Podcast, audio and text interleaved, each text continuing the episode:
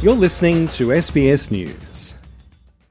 Students at Kabarak University in Kenya have been hard at work in a laboratory in a bid to combat world hunger. They've come up with a process to produce edible starch from grass, which can be used to make porridge and ugali, a staple meal in Kenya. 24 year old student Faith Wandia is behind the innovation. The world is currently facing a hunger crisis, which has seen 16 people die every minute. This problem is what provoked us as innovators to come up with a solution. Our solution entails converting grass into edible starch. Careful thought went into the type of grass selected. We decided to settle or specialize in Bermuda and ryegrass. This is because it is drought resistant, flood resistant, and it only takes two months till harvest. Our end product, which will be our starch flour, is going to be used as a substitute to maize flour and also after being modified, it can also be used as wheat flour.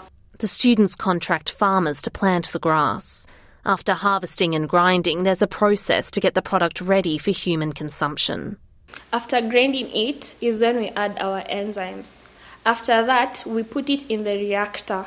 After the reaction has taken place, we remove it and put it in the centrifuge, whereby we are going to separate the starch from the solution. After that, we put it in the oven for drying it. After we take it out, we conduct a test for starch to confirm if it is starch. After we've done the confirmation, we now add more nutrients to fortify it. According to the United Nations, around 811 million people globally suffer from hunger. Food security expert Stephen Otieno welcomes new ideas to tackle a growing food crisis. The world is not on target to meet the SDG goals of ending hunger and malnutrition by the year 2030. And that's why it's very encouraging when you see uh, such innovation from students, uh, especially these ones who are now converting grass into edible starch. If you look at global trends, you'll see that uh, meat is also being produced in labs. And that's why, uh, for me, I think it's very important that such research and uh, innovation is, is encouraged. Uh, because potentially this could help end, and, end global hunger. The students say it costs 27 cents to produce one kilogram of flour. Ms. Wandia hopes they can go into large scale production soon. We have already tested our product in the university laboratory and we have confirmed that it is fit for human consumption.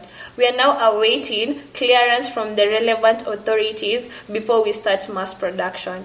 With at least six countries in northern Kenya facing an emergency food situation, it would be a welcome development. Katrina Stirrett, SBS News.